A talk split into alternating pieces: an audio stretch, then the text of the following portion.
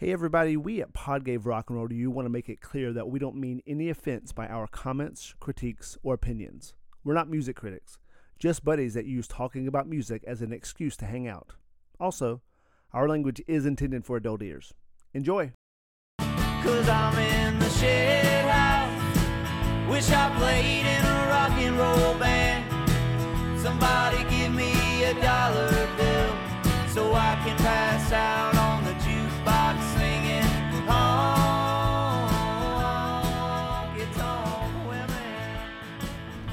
I had some friends in town this past week. They were here from Wednesday to Sunday, and then their flight got canceled, which I guess is happening a lot these days. And so they were here until Monday. Great people. It, what they didn't overstay their welcome or anything. But like when you have when you have visitors over, staying, hosting, what's the like ideal amount of days? Like Three, what's what's the three sweet days, spot? two nights. Yeah, I was just gonna go two. I don't have a lot of uh, what, what people call bandwidth for people. I I'm also I'm good for two days, and then I am personally useless. Like I'm not a, I'm not fun to be around. I don't say anything to anybody. You're just tapped out. I'm just existing in, in a space, and people are like, "You doing okay?" And I'm like, "No, nah, you're still here. And I need you to leave." Uh. I wish you'd leave. Yeah. Speaking of leaving, I saw where the B 52s were doing a, a final tour. So, two, two questions on that. Uh, B 52s fan, Neil? Um, I don't hate it as much as you. I've never said I hated the B 52s. Well, listen, the other night when Jordan was like, "I'm trying to get tickets to B52s," I could just see you be like, "Yeah, yeah cool, all right, sounds good." um, I know. Don't you hate Rock Lobster? I mean, as you should probably. We- yeah, it's a terrible. sh- I mean, it's not something I want to hear. Uh, They're unique. They're again. unique. I mean, I, I never put it on. okay, Nick, what, what you got any thoughts on the B 52s? I, I I've never had a beef with them, but it's like putting on like they might be giants or something, or it's Yeah. like it's I don't know. It's, it's almost like parody. Um, I do like Rock Lobster, and I think I think Peter Griffin has a lot to do with that. Uh, Family Guy episode. I Maybe. probably like it less because of Peter Griffin. Jesus. Um, it's definitely something when it, if it's owned, I'm like, why is this playing? I know it was it was huge, like right in my sweet spot of MTV. Just the uh, what was that? Uh, the Love Shack. yeah, yeah, yeah. Love yeah, Shack? yeah, Yeah. That was that was on MTV all day, really, when it came out. Yeah, I mean, was that the time period? Like what? So when were they popular? Because they seem like that. We, they had like a weird like um, go-go kind of like '50s thing, but also was that late '80s? well, yeah, they became popular. Those songs kind of came out and became popular in the late '80s, but they were like one of those bands from that came up in Athens with like, I think they even me- might have been a little before REM. Like Huh. that, they came out of that music scene where they were just like jamming in Athens. Like REM came from there, Widespread Panic. Oh, um, yeah, they were they around in '79. It says here, huh? Yeah, yeah. Well, well but again, they were probably in college at Mm-hmm. UGA, and and then did that. Okay, that's enough on the B fifty two. So, my second No. question off of that: Have you ever been to a final tour show? And if so, what band? And if also if so, did they go on another tour after that? No, I don't. Not none that I can think of. I know I went and saw Phish when they came back from their hiatus, Oh God. but Are um, you a big Phish guy? not a huge. But um, as a guitar player, I do love Trey, and I've been to probably six or seven at least shows. A couple of them the whole weekend, Delios. But uh, yeah, I dig them. I'm not hardcore. All right. Neil's a Uh, but like a, a medium rare fish fish fan. Yeah, yeah. Yeah, you don't really get those a lot. It's either all or nothing. I feel like with Phish. Uh, I'll defend them. I'll defend them all day. But that's that's fine. I got nothing against Phish either. Same with like dead fans. Like I, I like deadheads. Uh, it's like cool. Great, do great. your you do your thing. You're over there doing your thing. I dig it. Good music. Toss me a grilled cheese while you're at it. I'll keep walking. But, yeah, but I don't know if I've been to any farewell tours. I wonder if there's been an inadvertent like.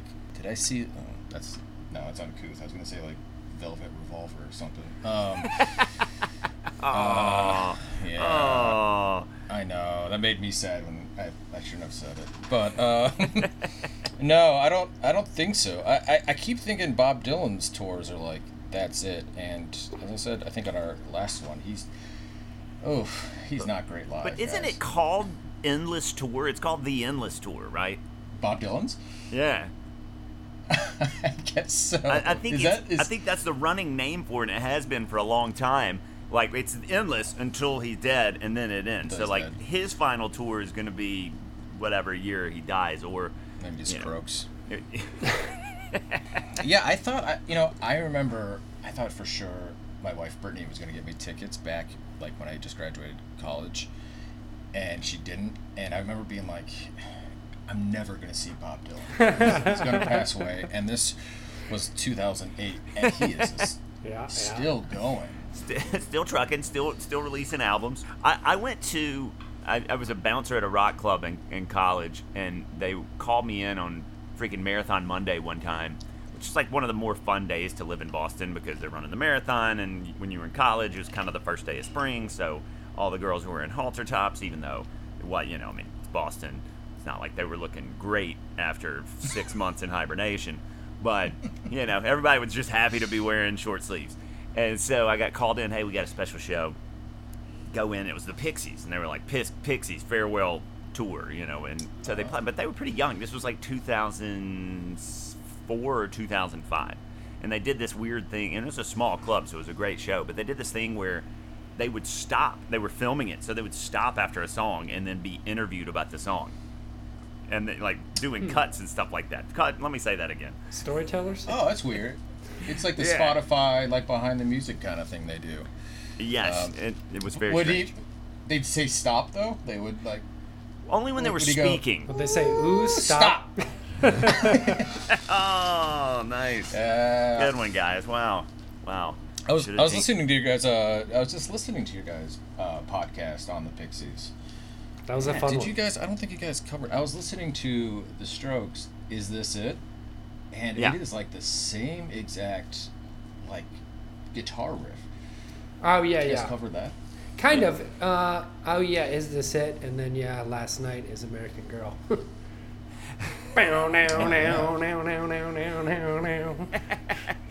well, you oh, know, wow. No, I never realized. I'm not gonna. I can't unhear that. Now. nobody's ever um, praising the Strokes for being super original. I think is is is fair to say. I, I think, and one more thing in, in, in, a little bit of music news is I, I went to three concerts last week, three, three. in a week which I And don't. you have COVID? And, and you're surprised you have COVID. surprised I, have, I tested positive for COVID today. Well, they were all outdoor shows. Have you Now- guys ever not, uh, or just had tickets and just not went because the week was fucked? Yep. Yes. I, Yep. I, Yeah. I've done that. Off, not, not a lot. But I usually do where I have the tickets. Like if I have it with like my girlfriend or something, I will go. But I, it's more of I'll be like meeting somebody there, like a friend, and I'm like, yeah, man, I can't make it. Uh, I'll pay for the ticket, but I can't do it. It's Tuesday. You'll stand people up. I, it's more of a ah, something came up at work, which may be half true. Yeah, I'm gonna have to leave immediately and be stuck in traffic for an hour and 15 minutes to get to the show. I'm, I don't want to do it. Uh, Well, because because Yeah. of our technical difficulties last week, Nick, I'm gonna re-ask you one of the questions we asked because I did not remember your answer and did not have the audio evidence because your audio sounded like a chipmunk. And actually, you couldn't even, not even like a chipmunk, you couldn't even make out any of the words. Yeah, it was crazy.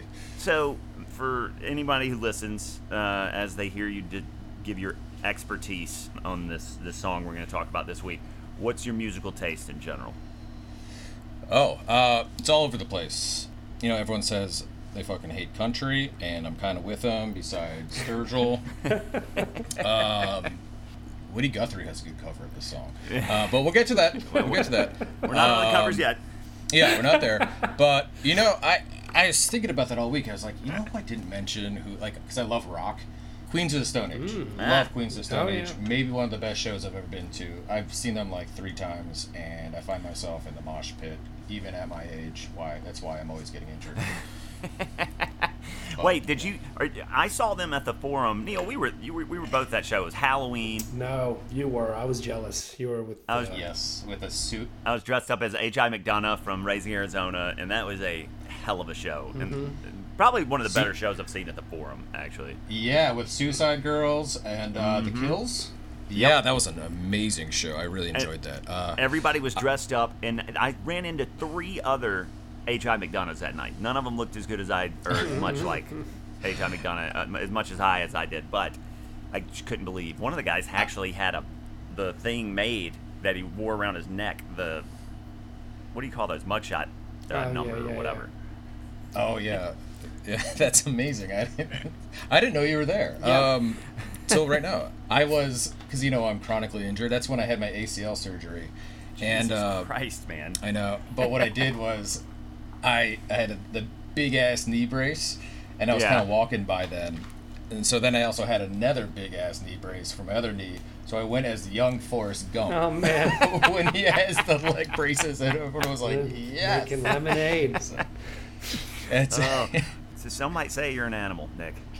something like that. And A speaking, soft animal. I'm like a, I don't know, like a like a gerbil. I don't know. a jer- and, uh, and on, and on that Yeah. note, uh, speaking of animals, you are listening to Pod gave rock and roll to you, and this week we are talking about the song "House of the Rising Sun," specifically the Animals version from their 1964 album "The Animals."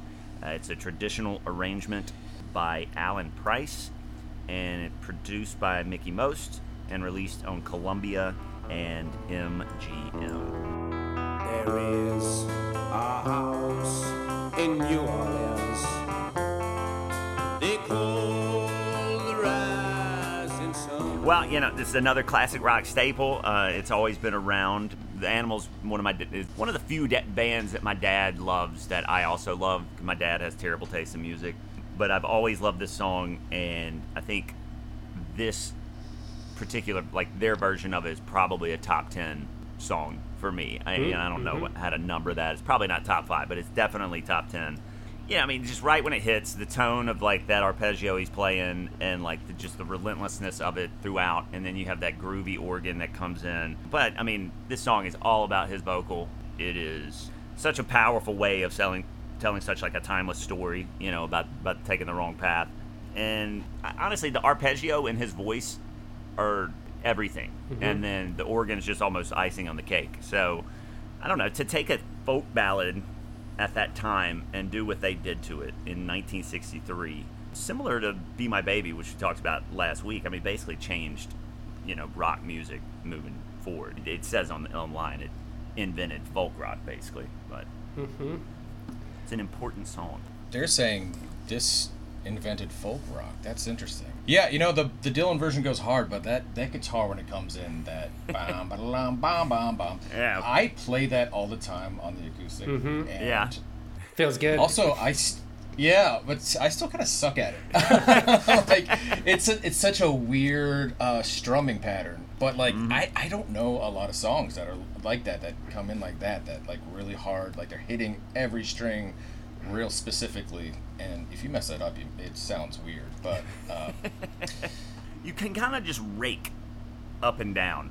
It's almost like I think I always get in trouble when I try to pick them individually, well, down and up, because I also try to play this a lot. But if I just kind of am raking slowly, And it, you get kind of the same effect. it's also because it's a waltz. Really, you got to have that different beat. Dun dun dun dun dun dun dun dun. Oh yeah, exa- that's yeah. right. so I do rake like I I, I do the raking but Like a then rake. all No of a sudden shit, Josh. I'm like I'm not good at raking this I'm not doing it right but luckily by the end of the song I feel like they're just like done with the raking they're just going heavy on everything Mm-hmm. and it's it's so cool how they kind of it's still there but they kind of at one point they just kind of abandon it and they're just rocking out they go from soulful to it's rock Well, it's that it's that organ takes over. You know, once it once it's introduced and he's just getting all funky and fucking all over the place. It, they're like, all right, let's put the arpeggio in the background. I, I don't want to say it's out of the box because I guess a lot of bands were doing it at that time, but it it really adds kind of a next level to the song.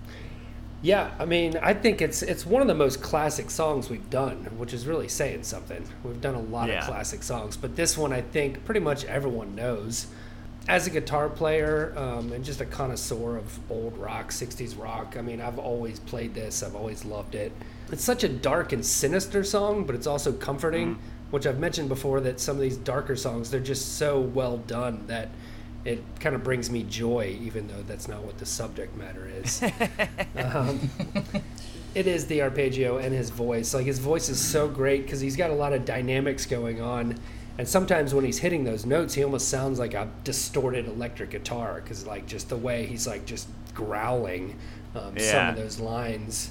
It's definitely like a top five vo- vocal performance for me. Like I, I, it's it's hard to really beat what he does with this with this lyric in the song. Yeah, and No. to your point about just uh, starting folk rock, I just saw this quote. I'll paraphrase it. It was from Stereogum, but they were saying, you know, there was plenty of folk rock back in the day. Um, some of it was dark and fucked up, but none of them stared into the void the way the animals did on this one, which is great. Oh, wow, that that's dark. This is wild. But like it, it's like a very like the whole like New Orleans down on your luck thing. Like talk about just you're you're hearing that like yeah, yeah. through It's, his voice. it's like a perfect marriage of somebody meeting a lyric and a song and being like part like Hendrix guitar with Watchtower. Yeah, it's right up there with that in terms of like what they do to this because this song had it existed for they don't really know. I mean, the first like kind of written down was in like the 1890s, and they say that certain things existed in England and in the U.S. at the same time, mentioning Rising Sun because I guess it sounds like it was kind of a popular name of a of a whorehouse basically in the English speaking world. It was a perfect marriage. I mean, I think even Burdon said he was like born to sing this song, kind of written in the stars. Yeah, it's kind of like the the Greensleeves uh, of like of blues. It's like it just came out. It's Yeah. been around forever, from what I read. It's just made its way into Americana. Well, it adds to it too, just like the origins unknown. you know what I mean? Yeah. yeah. My mother was a tailor. She sewed my new you know, like Lead Belly saying it, Woody Guthrie, and then you have, which is a crazy story that Dylan recorded it, and that's, you know, the one that I think got into the mainstream Yeah. first, where people knew it. It was what a year or two prior. Yeah, he, it turned, turned out he stole the arrangement from Dave Van Ronk, which he told a story. Dylan was recording his first Yeah. album at Columbia, and he walked into whatever bar in Greenwich, and and he's like, Bob just saunters in all fucking shady and shit, and then he's like, Hey man, you care if I uh, record? He's like, How's the album going? And Bob was all. You know, not talking about it. He's like, "You care if I record your arrangement of uh, House of the Rising Sun?" And he was like, "Yeah, you know, I'd rather you wait because I was going to record it in a couple weeks." He's like, "Ah, shit, I already did." Just did. really? yeah. Yeah. Watch your mouth, Bob Dylan. Okay, I love him. Well, well, I'm gonna I- choose not to believe that. I'm kidding. Um, well, my, my thing with the Dylan version, I, I was not as familiar with that one as I probably should have been. I mean, I knew I heard it, but I just enjoyed the Animals one. If I was going to listen to the song, I was going to listen to the Animals. But I listened to the Dylan one a lot this week, and I really didn't realize how much Burdon took vocally from. I mean, he obviously has a more powerful voice than Dylan, but you know mm-hmm. the intonations and stuff, and when he kind of gets up, he's taking a lot of that from him. I, I did not know that before this week. yeah, I definitely I see that. But man, they took it to a whole new level. Mm-hmm. But yeah, it has a, it definitely has a, that darkness to it, which is interesting. On like a, a, a, a, I think that's what Bob Dylan's first album. Right? Yep. That's his Yeah, yeah. debut album. So it was like it was very folky. But then when you get to that, it's like it takes a, a, a darker turn. But I mean, he's had some really dark songs like Masters of War. Yeah, back well, then. yeah. I mean, But but his voice. I would say this though. His, that version of his, his voice gets about as rough and. I mean, I'm not talking about late stage Dylan, where it's just a rough and gravel, you know, mess. I'm talking like he, he gets into it, kind of like I've never really heard him do uh, in that folk song, especially it's like the, the, the platform verse. He really is like going after something, kind of like. Mm-hmm. There's a lot of grit there that I don't I don't hear in him. for sure. Yeah, A lot. I love that young Dylan stuff so much. And when I was researching the song, I was listening to the Dylan one, and I had to stop myself from going down the like early Dylan rabbit hole. It's like, stay focused, stay. We're not doing that right now, because like it's just so good. Like the way he it's he's such a different almost a completely different singer and artist back then as he is now, obviously. Mm. But even in the '80s, that early young folk, you know, when he was doing a lot of covers, you know, that first album was probably 80% just folk songs or covers. Okay, so well, if, if we're talking about, let's just get back to the vocal real quick.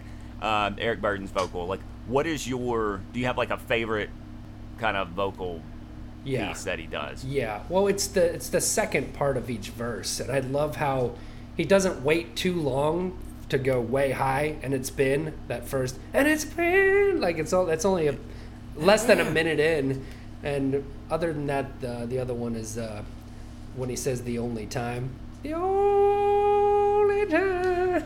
Yeah, yeah, so that- great. That's that's the more natural one. I mean, I love how he can do the old mother, tell your children, and it. Yeah, he sounds so much older than he is at that time when he does that line. I mean, he sounds like He an sounds old man. taller too.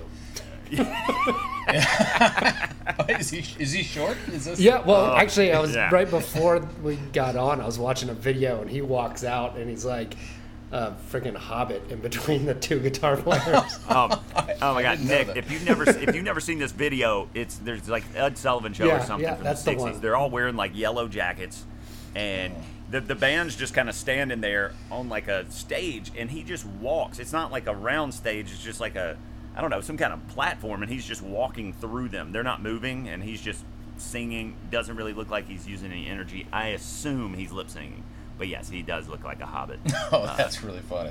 c- compared to the rest of the band. Frodo. So uh, my favorite part of that though is like, I, as you said, like, it, it his change from "Oh mother, tell your children how to do it right," and, like, and then or like he's able to be like, "Sewed my new blue jeans," just to go from like such a low Oh, yeah. thing to that. It's just like it's just a punch in the face.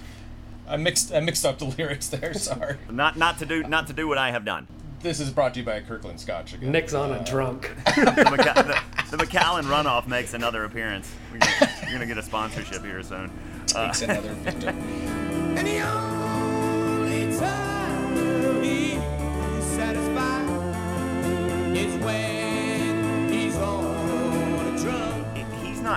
doing. He's not going to different octaves. He's just like he's measuring the power of what he's doing. So like when he does like after that organ solo and he goes into uh, well there is a house. His voice kind of cr- scratches. He's not really singing at a higher register. He's just fucking just screaming. pushing, pushing fucking notes. It also sounds effortless, but so commanding at the same time. You know what I mean? It doesn't. Sound, it sounds like he's just born to kind of be able to do this. Well, also, he keeps doing it. You're like, okay, he can't just keep doing this. Like, I want him to. But, mm-hmm. like, it seems like it's so much work. And then he just keeps. And then at the end there, when it really goes up, and his voice, like, it kind of scratches on the, uh, and, like, cracks on House.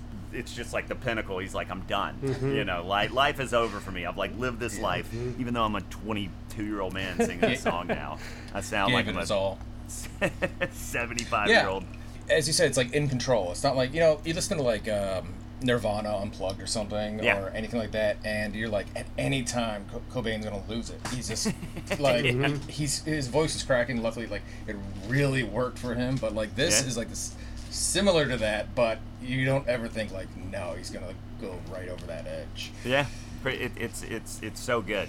Like one thing he said was that they were they wanted to find a song he could sing that they could arrange, and they were on tour with Chuck Chuck Berry in England, or like opening for him, and they heard a like a folk guy playing this song, mm-hmm. like or a version of this song, and they were like, oh, we should take that. Now they say they had never heard the Dylan version before that, hmm.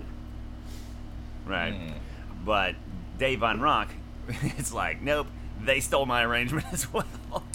so he, he, his ass didn't believe that. And then lyrically, because this is a traditional song, so nobody really, nobody owns the lyrics to the song basically. But the guy, they basically didn't have enough room on the sleeve to put all the band members' names, so they put Alan Price's name just as the only one, and he's the guy who plays the organ on this song. And so he's gotten all the rights. Yeah, he's a bitch. Songwriting. He, Oh, he wow. did this. He got the rights and then quit the band because he said he was afraid of flying. Um, and it's like Yeah, the organ's cool. It's a good part for sure. But to just, I read something where they agreed they would just put his name on, but they would all share it. And then he was like, "Guys, I'm out of the band later." Yeah, you got it, guys. you yeah, Really? you got it. Man. Pinky swear. No, no handshake deals. Um, no, that's that's the lesson always. Um, well, just since we're on the music, real quick. So you got Eric Burdon vocals, uh, Hilton Valentine on electric guitar, Chas Chandler on bass guitar, who was uh, Hendrix manager, I Hmm. Yeah, believe yeah. later Mhm. later on, and then John Steele on drums and percussion. I, I mean, musically, like I mean, we kind of. I mean, there's really just the arpeggio and then the and the and the organ, right? Sure, the bass Yeah. sounds like it's just hitting the root notes, like literally Yeah. just boom, boom. Boom, Um, boom. but the, um, boom, boom. the drums are really cool though. Just the just a really like the cymbal rattle throughout the song. is Yeah, really it's way up there. yeah. the whole It's it's a Yeah, nice part of it. It adds a lot.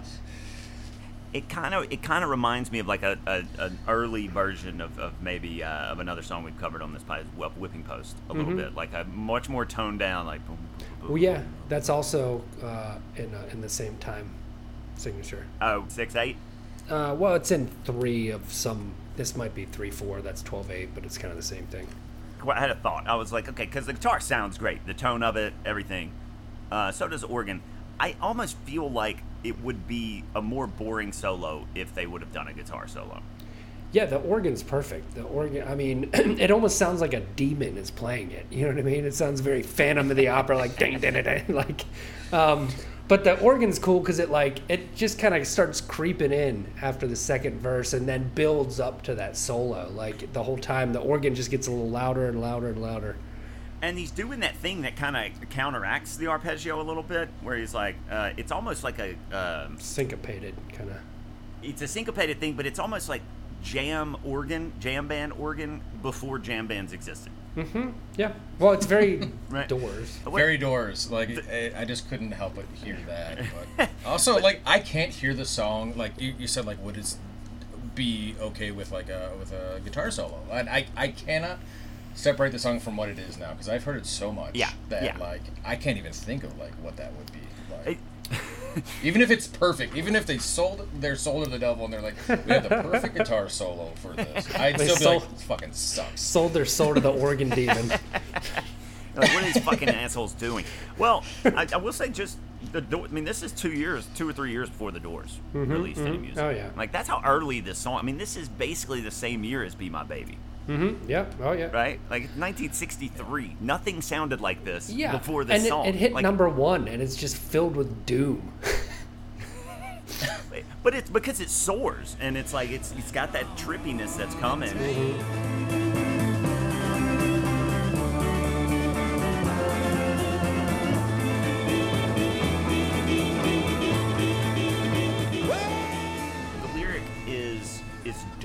but is it necessarily sad? I, I don't know. It almost sounds like a good time. You know, he's telling you like, hey, you know, don't do what I, do- I did. it's a it's a warning time. Yeah. It's not upbeat at all. This is a really sad song. Like I didn't know that was up for debate.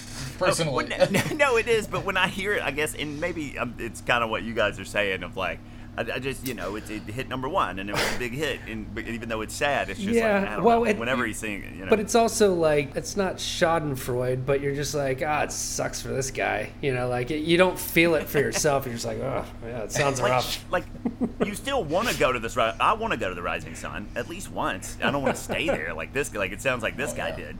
But I mean, I'd love to visit and, and, and see what's going on. You know. Yeah, yeah. Uh, oh yeah, you just got to dip your toes in. It's saying don't don't stay too long. Mm-hmm. but you know, I was looking at like well, it went number one, but it went like number eight in Sweden, and I was thinking like, what's wrong with you, Sweden? What's going on there? And I think it's because of the amount of sunlight they get. They're like. No, this Mm-hmm. is a sad song. Like, so maybe everyone else is like having a good time. So I was Sweden's like wondering, this is too dark. We, we, Yeah. we don't we, we don't We've- need it in this, in this cold before. environment. Um, Yeah. Now, okay. Well, speaking of the lyric, like what's uh, what favorite line? You guys got a favorite line? I will say, I always until this week thought he said, and the only time he's satisfied is when he's on drugs, not on I a didn't know drunk. what I didn't know it on a drunk either. That's how you know it's an old song because no one's ever heard "On a Drunk" since like 1920. I knew that just because I, I know music a lot better than you guys. but um, I just love how he hits. So with my new blue jeans, like that is Yeah. just so good. It's It's more about the performance than I don't know. There's no lyric that really sticks out. I think um, "God, I Know I'm One" is very a good lyric. Um, if I had to pick one, But you, you gotta you gotta include the line before that with it, right? It's been the ruin of many a poor boy. yeah, uh, and got and actually if you look at the lyric through the kind of the history that line kind of the same but like some versions talking about a female Well, and then they there was that one of that English guy saying if you go down to Lostow and there'll be two whores, my wife is one. that's one of the earliest ones that they, they Yeah, found yeah. yeah, Yeah.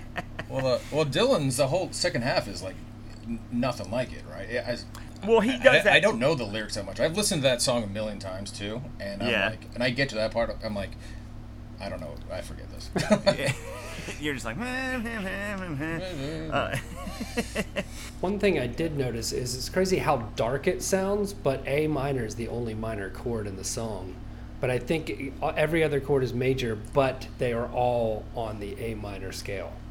You know what I mean? yeah well and they're hitting the you know it's funny the organ whenever at the end of everything when it's going to that e the organ's hitting a seven we're back Mhm. at the seven this is this is this is is more a- of a drug dealing seventh this actually Yeah, might be a combination a- of a drug dealing Yeah, a boozy seventh. Guys, I still don't know what that means. Yeah. It's it's basically a, when you, a seventh is like a more bluesy sounding Okay. uh, variation of Uh, a chord. I wasn't asking for you to explain it. I was just, I'm kidding. I lesson meant to say I don't seven. give a shit. I just don't give a shit. Kirkland Scotch for the apathetic. And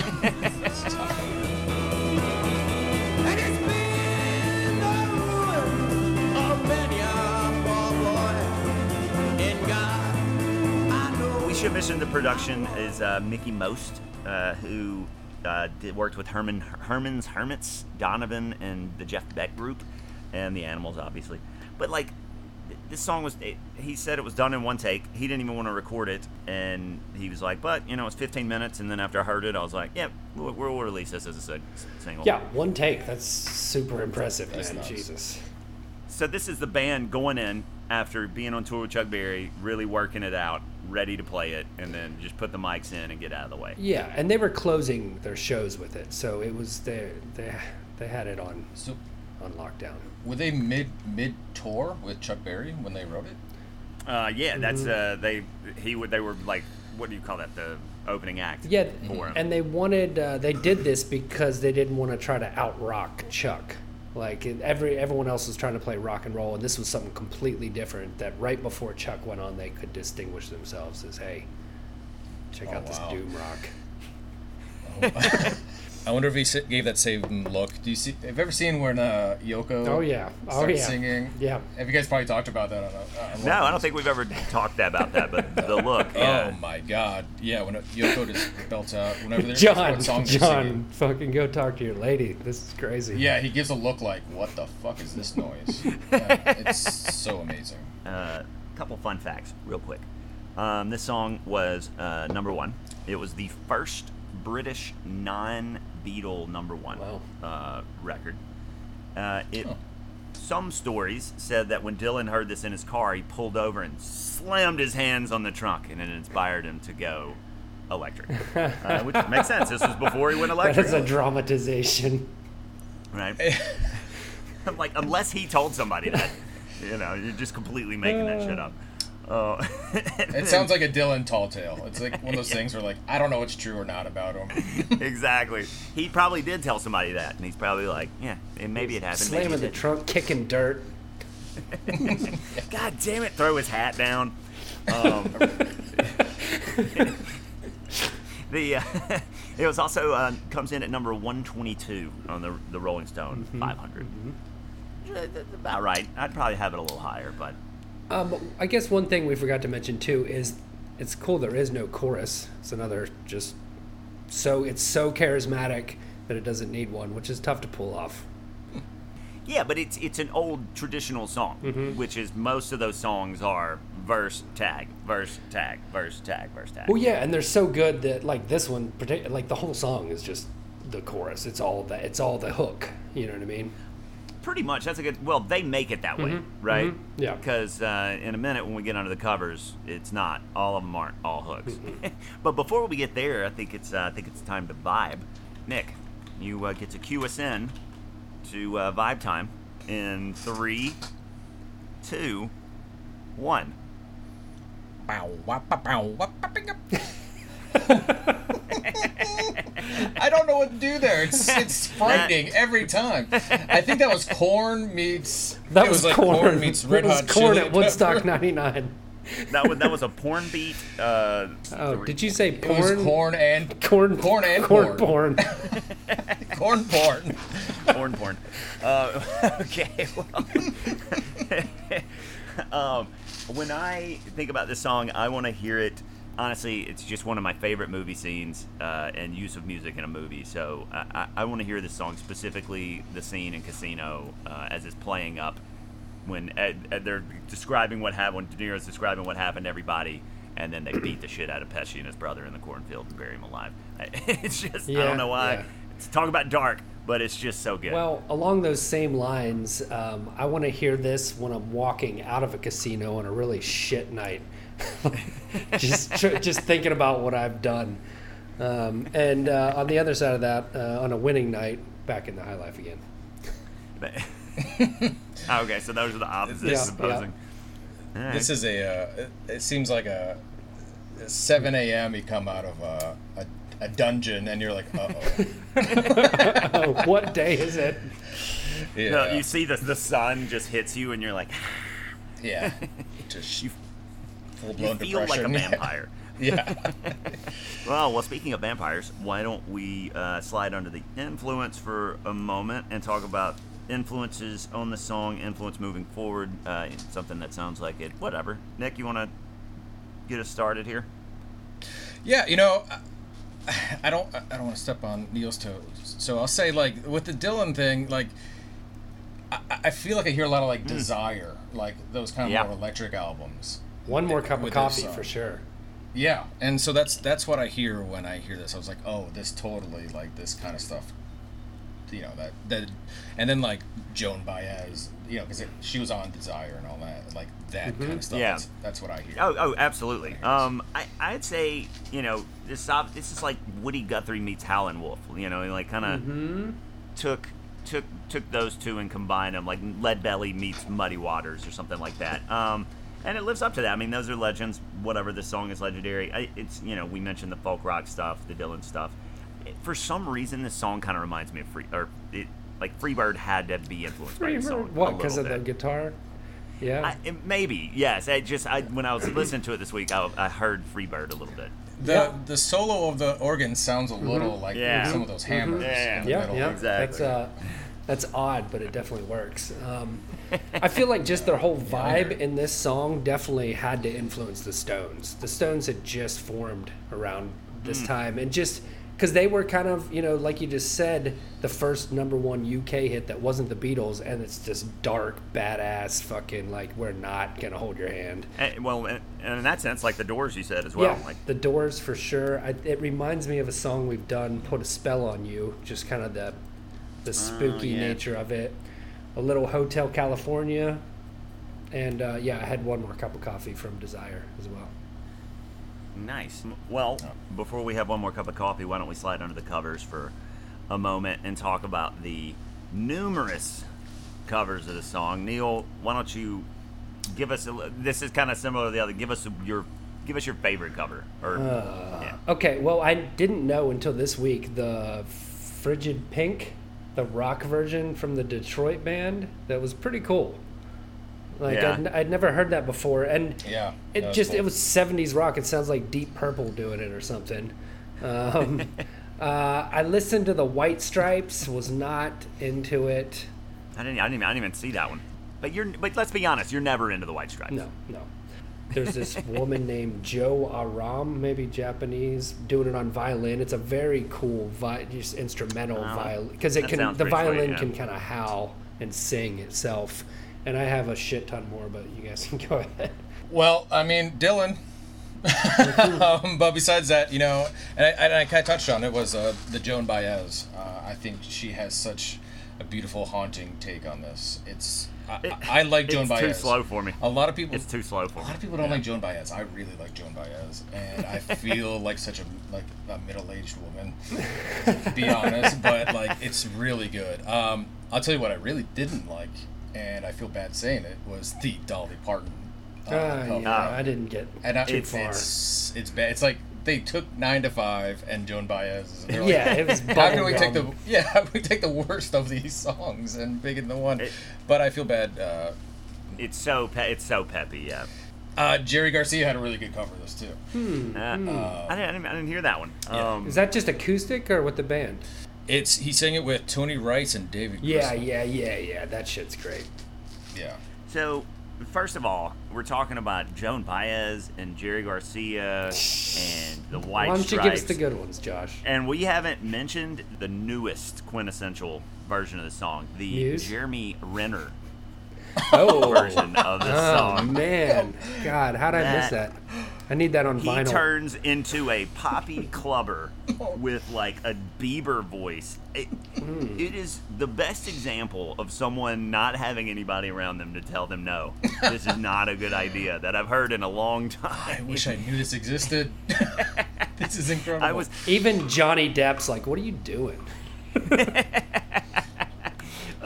But yeah, I would, I would highly recommend at least get through the first 30 seconds. You're probably not going to make it further, but try to get through the first 30 seconds. And then the best, the best cover for me, even more so than the Dylan cover, is the Nina Simone Yeah, cover. yeah, Yeah. She, she doesn't do anything wrong. It's like heavy harp, Yeah. and it's so loose, and it's just like it's she changes the vibe completely. it's but totally It's Nina almost like Simone, you're. like yeah. So- Yeah, it's like almost you're in the house, the rising sun at the time, having a good time It's a- bef- it's a- before before you walk out of the dungeon. Yeah, I wanted to mention that too, but I was like, someone's gonna mention that. It's such a great cover. Did you guys miss the Bon Jovi? Yeah, I must have missed that one. Yeah, fortunately I did. Well, no, I saw this YouTube clip that was actually pretty cool. It's uh, every version, like only almost ten seconds, but it just goes all the way through from the Tom Clarence, Ashley, Gwen Foster thing, the first recorded, all the way, all the way Oh. to 2020. So it's it's kind of like it's cool. It's cool to just listen to and see all the different Oh, versions. that's fucking awesome. Yeah, I, I listened to the Lead Be- Belly, but that's the only one I listened to before. It, different vocal, like it's somewhat similar, but not really. Uh, the Woody Guthrie was that after the Animals? oh, I'm sorry. Woody Guthrie Yeah, was before. uh, 40, 47. jeez. Not even close. Okay. For, I don't know why I thought that. I for some reason Decades I prior. Yeah. that, that could have been the Animals version's father. Um, the I will mention the I, I listen, had to listen to Five Finger Death Punch just because of the name of the band. I listened to it and- too. and it I mean I turned it off when they changed New Orleans to Sin City. And Oh, God. It's Yeah. so bad. In that long video I watched, there was I did hear 10 seconds of Muse doing it, which sounded pretty cool. Ooh. I mean, I didn't like it. I didn't. I mean, I just heard that little clip and I was like, yeah, all right. That was right after Bon Jovi, so you know. How about the They were Westworld? just bringing out the good There's ones. the Westworld version too. Yeah. Well, yeah. Ramin, Ra- Ramin is always good. Uh, Yes. Djawadi, Yeah, that guy's incredible. Yeah, yeah, it was really good. there, he's done so many of the songs that we've done on this podcast. It's just always like Did you guys, Djawadi. He's you like guys do the- Kanye West Runaway? Not yet. Not yet. Uh, well, um, speaking of Kanye, speaking of Yeezys, Mm-hmm, um, I think that'll bring us to the shoe fitting portion of this. It fits like a very comfortable long john onesie that guys you, you see like dudes wear. Like the stripe, like the, old bathing suits. Yeah, but that go all the way over your foot. No, no, no. That like you see like when they're doing Uh-huh. like in Deadwood or Yeah. something when they're at the whorehouse Yeah, and they're yeah. just like they're getting undressed. They just have like they're, have the onesie that Yeah, goes from the hasn't feet been washed all in the way up. months. Yeah, sitting on the But porch this one has been- with a shotgun. A Yeah. stinky That onesie. a dirty a dirty onesie that I'm gonna have some uh, some raunchy fun in. Yeah, and then probably regret afterwards. That is what this fits like. Yeah, this fits like uh, a brand new pair of shoes you bought. The first night you wear them out, you pretty much completely ruin them. You wear them to like a concert or a bar. It's basically a cautionary tale to fucking, you know, where you just go out and you get hammered. You're like, God Damn it, Own, these brand new Neil, shoes. own message. I like it. Yeah.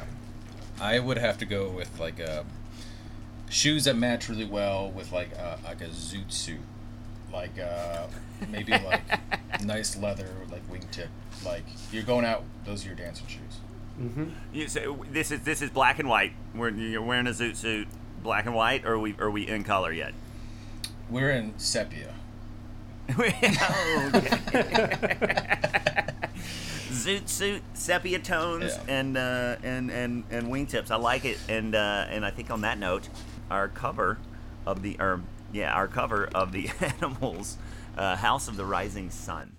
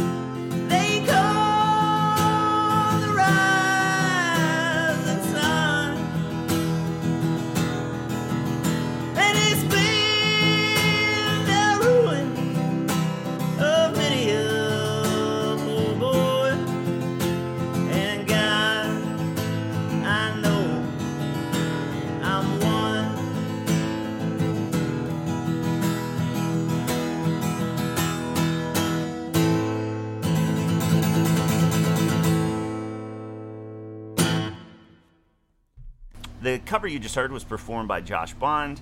Thanks for listening to Pod Gave Rock and Roll to you. If you like what you heard, please subscribe and rate on Apple, iTunes, and Spotify or wherever you listen. If you'd like to communicate with us, you can find us on Twitter and Instagram under the handle at Pod Gave Rock. Next week is our guest Nick's week. So, Nick, what will we be discussing? Oh, we will be discussing Warren Zevon's Lawyers, Guns, and Money. Can't wait.